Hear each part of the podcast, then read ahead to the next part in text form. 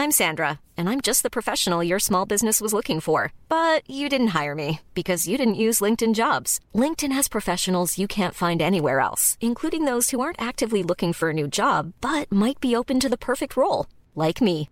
In a given month, over 70% of LinkedIn users don't visit other leading job sites. So if you're not looking on LinkedIn, you'll miss out on great candidates like Sandra. Start hiring professionals like a professional. Post your free job on linkedin.com/spoken today.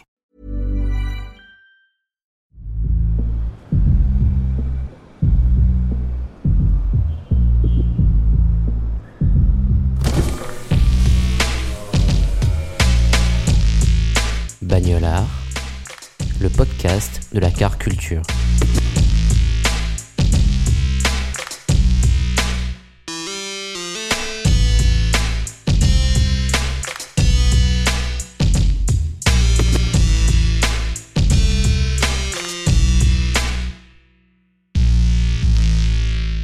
Moi, je m'appelle François Prost, je suis photographe auteur, je suis né en 1980 à Lyon. Je suis photographe depuis 4 ans et avant ça, j'étais graphiste pendant euh, une quinzaine d'années. Euh, je travaillais pas mal dans la publicité. Je parle de photographe auteur parce que je développe plus mes séries perso. Le fond de mon boulot photo, c'est euh, mes projets et mes séries perso. Euh, voilà, c'est une manière euh, pour moi un peu de m'exprimer par la photo euh, et de parler des choses qui m'intéressent. Habitant à Paris, je, je roule en vélo, j'ai pas de voiture. Bon, c'est vrai que quand tu habites à Paris, t'as pas spécialement besoin d'une voiture au quotidien. Et après, j'ai eu une voiture euh, quelques années. euh, Enfin, d'ailleurs, quand j'habitais à Paris, mais c'était une voiture que j'avais eue de mes beaux-parents, en fait, euh, qui nous avaient refilé leur ancienne euh, Ford Fiesta, qui était une petite voiture. euh, je sais pas, je crois qu'elle était de 1997. Et en fait, j'ai dû rouler 2-3 ans avec. Et au bout de la troisième réparation, panne sur l'autoroute, euh, elle m'a un peu saoulé. Du coup, je l'ai laissé euh, un peu mourir chez le garagiste, ce qui était pas très sympa pour elle, mais mais en fait, ça me coûtait trop cher et voilà. Donc, euh, donc je me suis séparé de ma Ford Fiesta avec qui j'avais quand même commencé à créer une petite histoire, mais bon, ça a duré assez peu de temps, trois ans, et voilà, je l'ai laissé chez le garagiste. Et sinon, bah non, après, je me, je me déplace aussi quand même pas mal en voiture, bah, notamment pour mon boulot en photo. euh, et là, je loue des voitures. Alors, c'est vrai que je pense que c'est une approche un peu différente que d'avoir sa propre voiture, mais au final, j'aime bien ça parce que euh, c'est une manière euh, bah déjà de rouler dans différents types de bagnoles.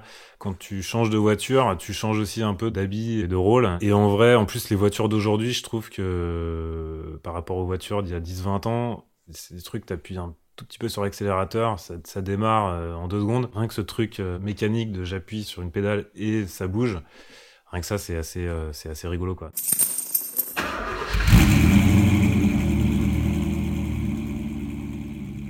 Oui, j'aime rouler, surtout par rapport à mon boulot. En fait, je pense que j'ai toujours bien aimé rouler euh, depuis que j'ai mon, mon permis. Hein, j'ai, eu mon permis. euh, alors, je, bon, je l'ai quand même passé trois fois, euh, mais la troisième fois, je l'ai eu. Pour moi, rouler, c'est le voyage. En fait, évidemment, le voyage, ça s'exprime dans mon boulot en photo.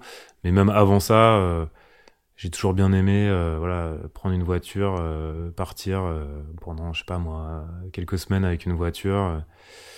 Dans des endroits euh, plus ou moins aérés sur des routes. euh, ça m'a toujours plu. Enfin, c'est une manière de découvrir des choses. Euh, alors après, il y a des choses un peu spécifiques à la conduite qui sont notamment que c'est vrai que t'es dans une cabine un peu, euh, t'es un peu protégé du monde, t'es un peu isolé. Mais euh, ouais, c'est une forme de voyage qui est assez fascinante et que j'ai toujours aimé.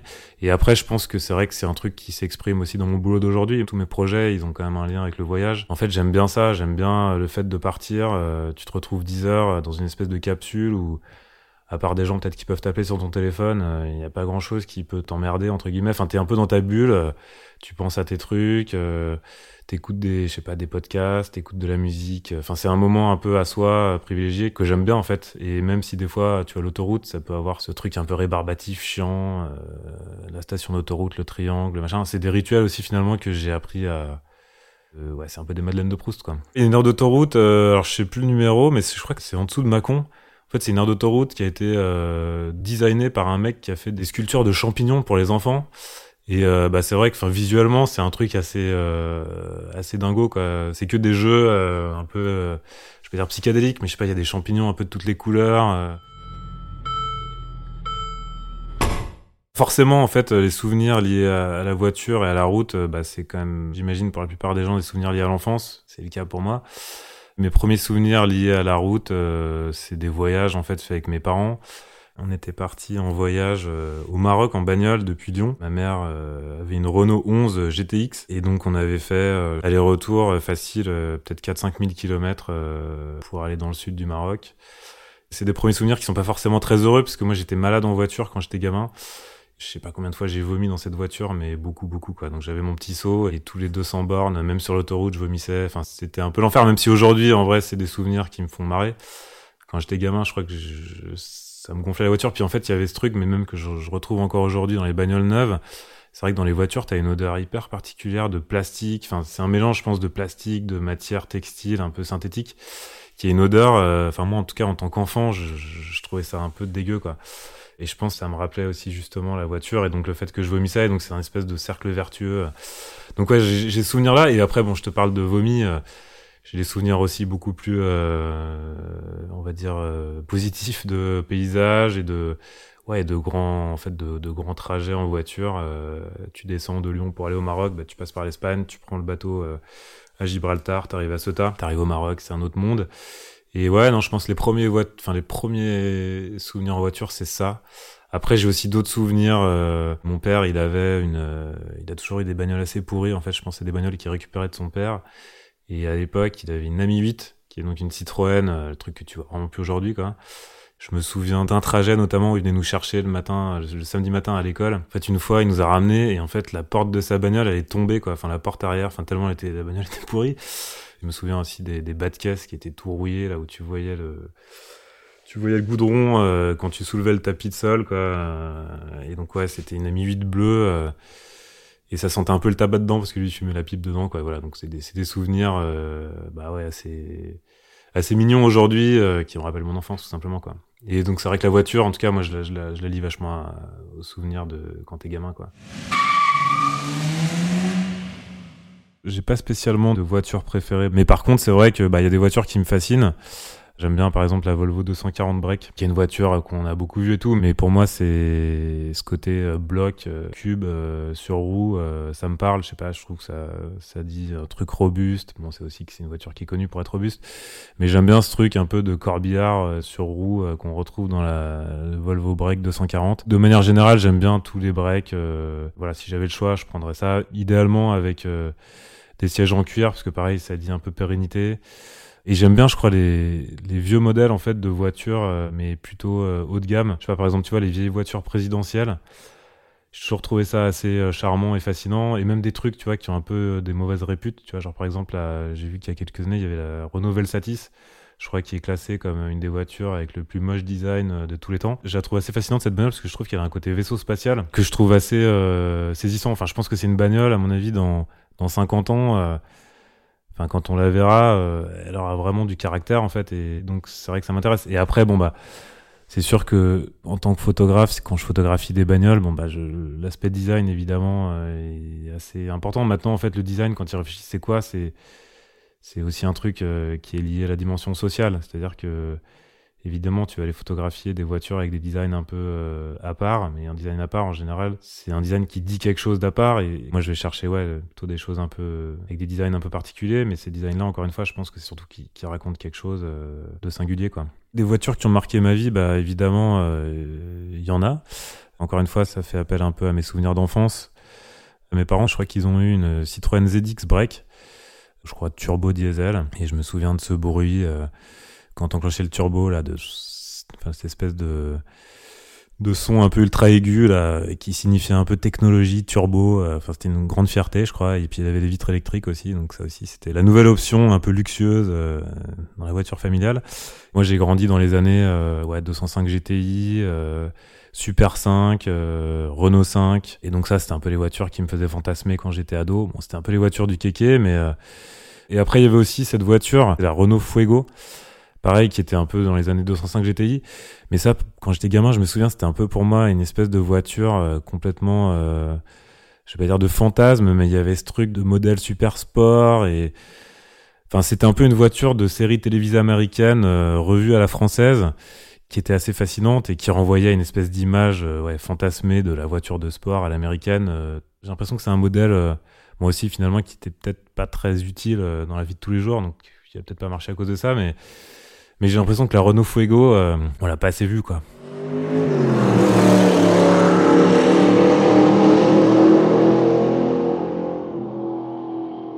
Mon travail photo, j'ai mis pas mal en scène des endroits euh, avec des grands parkings, comme des boîtes de nuit ou des, ou des clubs de striptease. Bah forcément, euh, le parking dans ces endroits-là, il fait partie intégrante euh, des lieux parce que ben, en fait le trajet que tu fais pour aller dans ces endroits, j'ai envie de dire, il est presque aussi important que la soirée que tu vas y passer derrière. Alors quand je dis trajet, c'est peut-être pas que le trajet, c'est le trajet et le moment que tu passes sur le parking avant d'y aller quoi. Je sais pas si j'ai fait ces séries là en hommage au moment que j'ai pu passer sur des parkings devant des boîtes de nuit. Euh, mais euh, en tout cas, euh, c'est vrai que c'est beaucoup de souvenirs, enfin notamment le parking de la boîte de nuit. Aujourd'hui, bon, ça tend peut-être un peu plus à disparaître que quand moi j'allais en discothèque à 15-20 piges. Mais en tout cas, à mon époque, le parking, c'est là où, je sais pas, les gens, ils picolaient un peu dans la voiture, ils retrouvaient d'autres potes il fumait des clopes. Enfin, c'était un peu le, point de rendez-vous. Et au final, tu passais vite euh, une heure ou deux euh, à boire des bières, euh, boire de la vodka ou, faire des conneries dans la voiture, fumer des joints ou je sais pas trop quoi. Enfin, tout ce que tu pouvais pas faire à l'intérieur de la boîte, ou en tout cas pour l'alcool à des prix beaucoup moins chers. Et bon, quand t'as 15 piges, en général, t'as pas forcément énormément d'argent à claquer dans les consommations assez chères. Donc, tu, en général, tu bois avant dans ta voiture. Pour moi, le parking, en tout cas pour les discothèques, c'est clairement ça j'ai toujours été fasciné par ces endroits en bordure de route comme les discothèques ou les bon il y a les clubs de striptease bon les clubs striptease c'est un peu différent parce que c'est un peu la suite des discothèques et voilà ça, parle aussi un peu d'autres choses ça parle de sexualité. Mais en tout cas en premier lieu les discothèques c'est vrai que j'étais toujours fasciné par ces endroits parce que bon déjà c'est des souvenirs et aussi parce que euh, bah, c'est des endroits qui sont un peu mis euh, de côté d'une certaine manière. Enfin les discothèques notamment tu te rends compte qu'en France c'est beaucoup des lieux qui ont été euh, un peu chassés des centres-villes parce qu'en fait ils dérangeaient et que bah, on les met euh, à la lisière des villes, euh, dans les zones commerciales, euh, au milieu de Castorama ou de lieux de, on va dire, de grande distribution. Tu sens que dans d'autres pays c'est un petit peu moins ça quoi. Les parkings, est-ce que c'est photogénique? De parce que mes parents m'ont inculqué, non. Maintenant, de par mon expérience, de par ma sensibilité, de par mes réflexions, en fait, oui, c'est photogénique dans le sens où Enfin déjà, qu'est-ce que ça veut dire photogénique? Euh, Moi, ce que je pense surtout, c'est que euh, en fait, un parking, finalement, euh, enfin c'est comme les justement les, architectures de bord de route. Moi, je fais, je, dans mon travail, il y a beaucoup d'architectures de bord de route. Ce sont en fait des endroits qui, au départ, en tout cas, moi j'ai toujours entendu, c'est moche. Tu vois, il y avait. D'ailleurs, je crois qu'en France, tout ça est parti d'un article, je crois, de Télérama qui s'appelait La France moche, qui parlait un peu de cette architecture de bord de route, d'art d'autoroute en fait, aujourd'hui, ces endroits-là, finalement, ils sont tellement présents dans le paysage que euh, bah, ils font partie de un peu de la réalité de la banalité. Donc, justement, l'idée, c'est d'essayer d'en faire quelque chose peut-être de finalement pas si moche. Et puis, encore une fois, c'est des endroits, moi j'essaye souvent de me projeter comme ça. En fait, dans 50, 100 ans, en fait, c'est des endroits qui vont devenir un peu gorgés d'histoire et qui vont du coup euh, exprimer euh, des choses d'une époque et qui vont devenir du coup même intéressants architecturalement. Aujourd'hui, c'est des endroits euh, qui euh, voilà qui sont mis à la poubelle. Enfin, les gens disent c'est moche, mais n'empêche que ça représente euh, une grande proportion dans le paysage français ou même mondial. Tu vois, on parle des États-Unis aussi. Je pense que ces lieux deviendront des cartes postales dans, dans quelques années, quoi.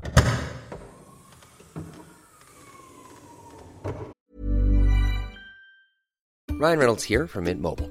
With the price of just about everything going up during inflation, we thought we'd bring our prices down. So to help us, we brought in a reverse auctioneer, which is apparently a thing.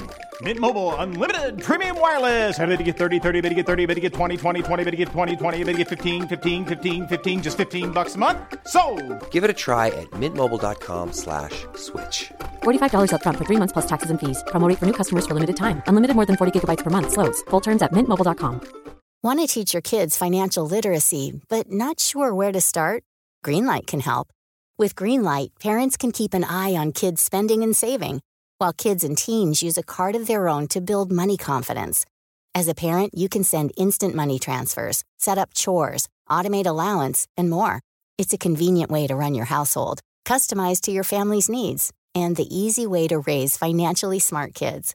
Get started with Greenlight today and get your first month free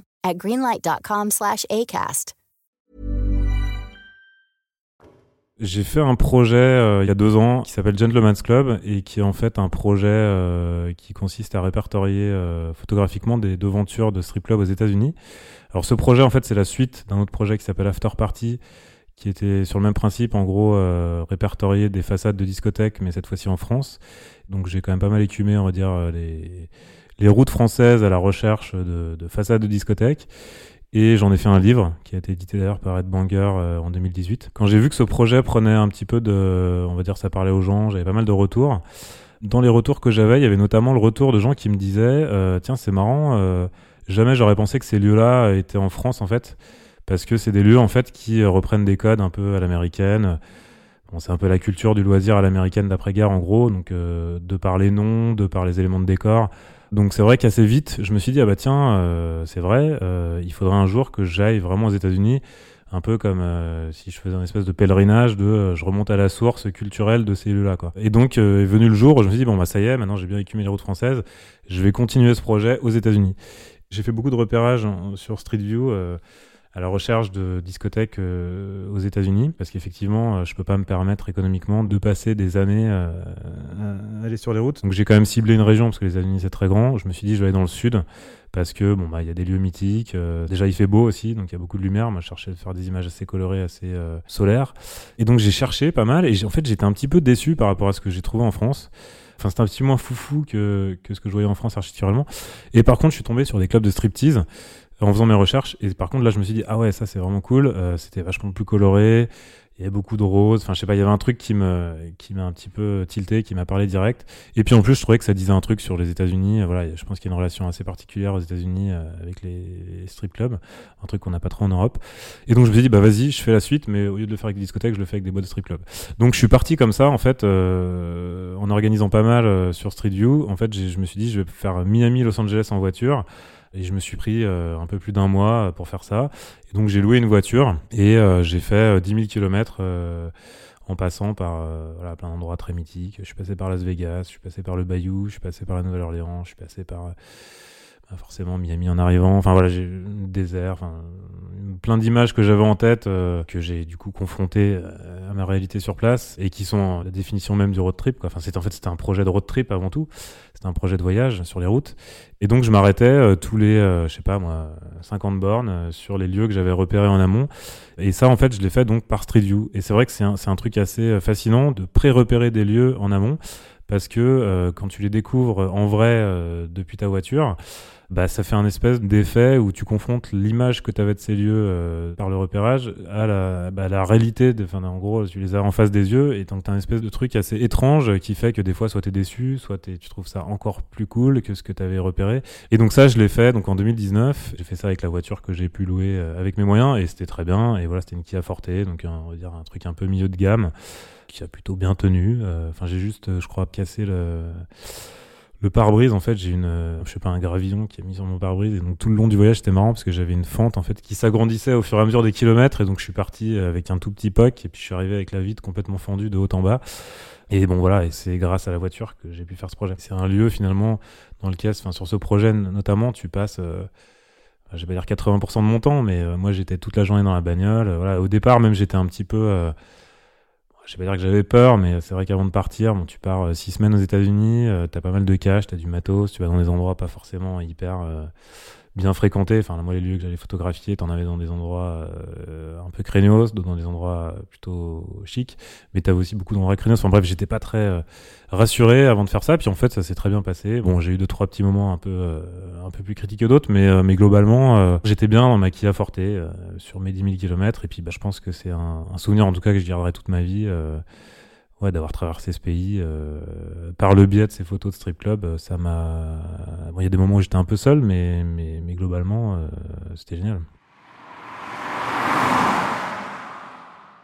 L'idée même du road trip, c'est un truc hyper exotique. T'as les yeux très grands ouverts sur tous les moindres petits détails. T'es obligé d'essayer de rendre n'importe quel petit détail de n'importe quel endroit intéressant. En fait, c'est ça, tout simplement, c'est de la curiosité. N'empêche que c'est sûr que quand tu te balades sur une autoroute, que tu connais les aires d'autoroute par cœur, euh, t'es un petit peu moins excité par le sandwich triangle que tu vas bouffer dans l'air euh, sur la 6 que euh, par l'espèce de dîner tout miteux sur le fin fond de la Highway 10 où tu vas bouffer peut-être des trucs un peu dégueulasses mais n'empêche que c'est des trucs qui vont t'évoquer plein d'images de références que tu auras vues dans des films c'est forcément beaucoup plus savoureux quoi. Le road trip européen pour un Américain, ça doit avoir énormément de, de saveur comme nous, on peut avoir de l'excitation pour des road trips américains. Mais c'est vrai que tu as ce truc quand même, je pense, très euh, visuel et j'allais dire cinématographique du road trip américain qui fait que bah, forcément c'est voilà, c'est des images tellement fortes que c'est très très excitant quoi. Quand tu voyages, en fait aujourd'hui il y a tellement des voitures de partout ça fait partie du paysage. Forcément, ces choses-là, elles expriment quelque chose du pays. Donc, euh, bah, moi, quand je voyage, évidemment, alors je, dis pas que je prends toujours les, voitures en photo, mais en tout cas, les voitures, en fait, clairement, elles disent quelque chose de l'histoire du pays. C'est clair, quand tu vas à Cuba, quand tu regardes les voitures de Cuba, c'est l'histoire de Cuba. C'est l'embargo, c'est le fait que, euh, bah, aujourd'hui, euh, enfin, même si aujourd'hui ça change un petit peu, mais en fait, tu as encore toutes ces vieilles voitures américaines qui sont obligés de retaper avec les moyens du bord euh, parce qu'ils n'ont pas d'argent et aussi parce qu'il y a eu l'embargo et qu'en fait ils ont très peu de voitures. C'est vrai que j'ai photographié quelques limousines, bon, sans euh, but précis, hein, c'était plutôt du, random. Mais en fait, ce que je trouve assez fascinant dans les limousines, c'est que, euh, bon, déjà, c'est, je pense, une voiture un peu d'une autre époque. Même si je te dis ça, tu vas à Las Vegas, t'as plein de limousines de partout. Mais bon, ça symbolise un petit peu, euh, bah, c'est très bling bling, quoi. En fait, les limousines, c'est un peu du bricolage. C'est-à-dire que c'est des mecs qui prennent des voitures existantes, qui les coupent en deux et qui font une euh, une rehausse, enfin je sais pas comment on dit, un, rallongement euh, de carrosserie euh, pour qu'il y ait de la place et que tu puisses t'allonger et boire ton champagne dedans quoi. Et, et en fait ce truc-là, forcément, bah, ça rend des bagnoles un petit peu caduques et un petit peu maladroites dans le design et du coup forcément, bah, moi je trouve ça assez je trouve ça assez marrant en termes de design. Enfin, en fait c'est un peu maladroit comme truc une limousine quoi. Et je pense que c'est ça qui me fascine dans les limousines, quoi. En fait, je trouve que c'est un espèce de mouton à trois pattes, euh, un peu marrant, la limousine, quoi. J'écoute vraiment de tout maintenant. Moi, je crois que j'aime quand même bien écouter de l'électro euh, en voiture. Je sais pas, ça me ça me renvoie dans des, ça m'envoie un peu dans mes pensées. Euh. Et donc il y a ce truc, je trouve, dans la musique électronique qui est assez visuel, de voir défiler du paysage en écoutant cette musique que je trouve assez emballant. Dans mes projets photos, là, quand je pars en bagnole, je fais quand même des grands trajets je suis quand même assez seul. Euh, j'aime bien aussi écouter des podcasts, notamment même des podcasts sur la musique. Je me souviens aux États-Unis, j'avais écouté un truc, je crois, de Nova qui s'appelait euh, Music on the Road, je crois, et qui était un podcast qui parlait en gros de l'histoire euh, de la musique aux États-Unis. dans des lieux même que moi je traversais, donc enfin je sais pas, je trouvais ça assez intéressant. Et après encore une fois, tu vois, tout ça c'est vachement lié à l'imaginaire qu'on a de la bagnole. Donc même tu vois des BO de Tarantino par exemple, j'adore, tu vois Reservoir Dogs. Euh, Pulp Fiction, euh, même Kill Bill. Enfin, je, je, trouve que ça renvoie à des, à des imaginaires euh, très, euh, enfin, qui marchent bien avec la voiture, quoi. Et après, je peux écouter des trucs un peu plus, euh, peut-être un peu disco aussi, j'aime bien. Enfin, je sais pas des trucs, tu vois, où il y a du rythme, quoi.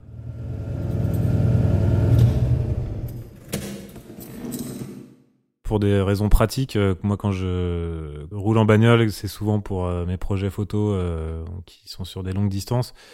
Euh, le premier truc très pratique, c'est que bah, j'ai besoin de mon téléphone euh, avec euh, une cartographie GPS et donc une prise pour brancher mon téléphone. Donc j'ai toujours cette espèce de, de vieil adaptateur 220 volts qui se branche sur l'allume-cigare que je, que je prends toujours avec moi quand je vais quelque part pour, pour prendre une bagnole. Sans ce truc-là, je me sens un peu à poil.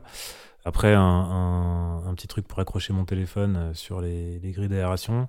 Donc là, on est sur l'aspect pratique. Et après, sur, on va dire, les petites lubies, euh, les petites habitudes, euh, j'aime bien. Euh, c'est encore une fois un truc assez régressif, mais j'aime bien. Je sais pas pourquoi j'aime bien bouffer des M&M's sur des longues distances. Enfin, tu vois, j'aime bien m'arrêter dans une aire d'autoroute ou même je sais pas aux États-Unis, tu vois, aller dans un gros Walmart là et prendre le méga gros paquet de M&M's. Alors c'est pas très, c'est très junk food. Mais, mais j'aime bien ça. Je sais pas, c'est un truc régressif, je pense. après, j'aime bien les cacahuètes, donc voilà. Mais mais ouais, j'aime bien bouffer des M&M's euh, beaucoup euh, en bagnole. Euh, des fois, j'aime bien fumer une clope aussi en roulant. pareil, tu vois, c'est un truc hyper imagé, hyper cliché, mais mais voilà, t'écoutes de la musique assez fort, tu te fumes une petite clope en ouvrant la fenêtre, j'aime bien. Mais juste ça, tu vois, petit M&M's, une petite clope de temps en temps, et puis mon GPS sur mon téléphone, je suis bien, quoi. J'ai fait pas mal de stops aussi quand j'étais plus jeune. Donc en fait, c'est vrai que le stop, c'est assez marrant parce que tu t'immisces un peu dans, dans l'intimité euh, des gens dans leur voiture. Et je me souviens de ce trajet que j'avais fait de Bruxelles à Lyon, où j'étais parti, euh, c'était en hiver, en plus hyper tard le soir. Enfin, en gros, j'étais pas du tout parti à la bonne heure. Et je m'étais retrouvé euh, sur la bretelle d'autoroute à Bruxelles, je crois que ça s'appelait Drogenbos, où je m'étais dit, putain, est-ce que j'y vais, est-ce que j'y vais pas? Et donc, je sais pas, enfin bref, j'ai commencé à faire du stop, puis il une voiture qui s'arrêtait, donc là, j'ai fait, bon, bah, vas-y, j'y vais.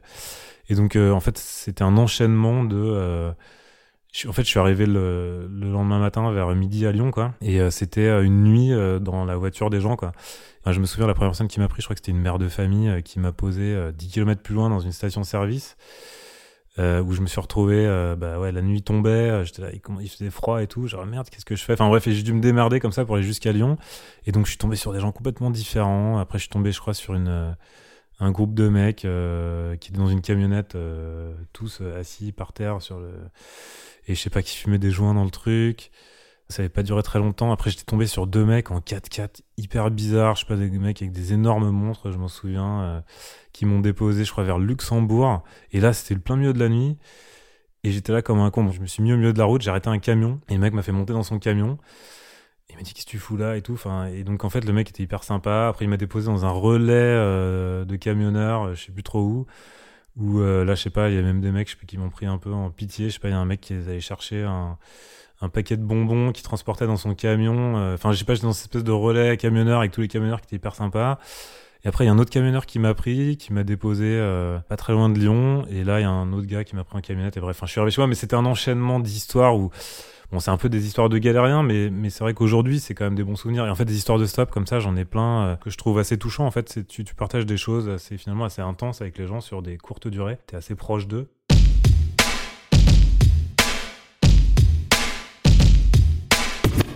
Vous avez aimé cet épisode Avant que l'invité vous livre sa définition du mot bagnolard, répondez vous aussi aux questions du podcast avec notre filtre sur Instagram.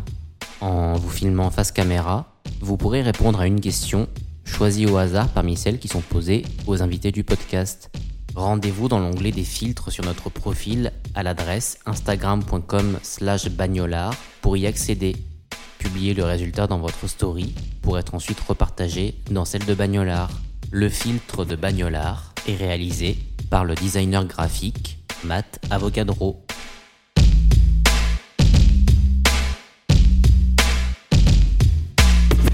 Un bagnolard, euh, pour moi, c'est quelqu'un qui a une culture de la voiture, en fait, quelle qu'elle soit. là, on parle de nous, notre culture, c'est les films, c'est euh, toutes ces images euh, qu'on a de par notre éducation et, par notre culture. Un bagnolard, c'est ça. Un mec qui kiffe la voiture parce que ça représente plein de trucs pour lui et il va s'intéresser à tout ce que la voiture représente derrière. Et, et un bagnolard aujourd'hui, je pense que c'est un mec qui aime bien les chromes et les vieux moteurs essence qui font beaucoup de bruit, par exemple.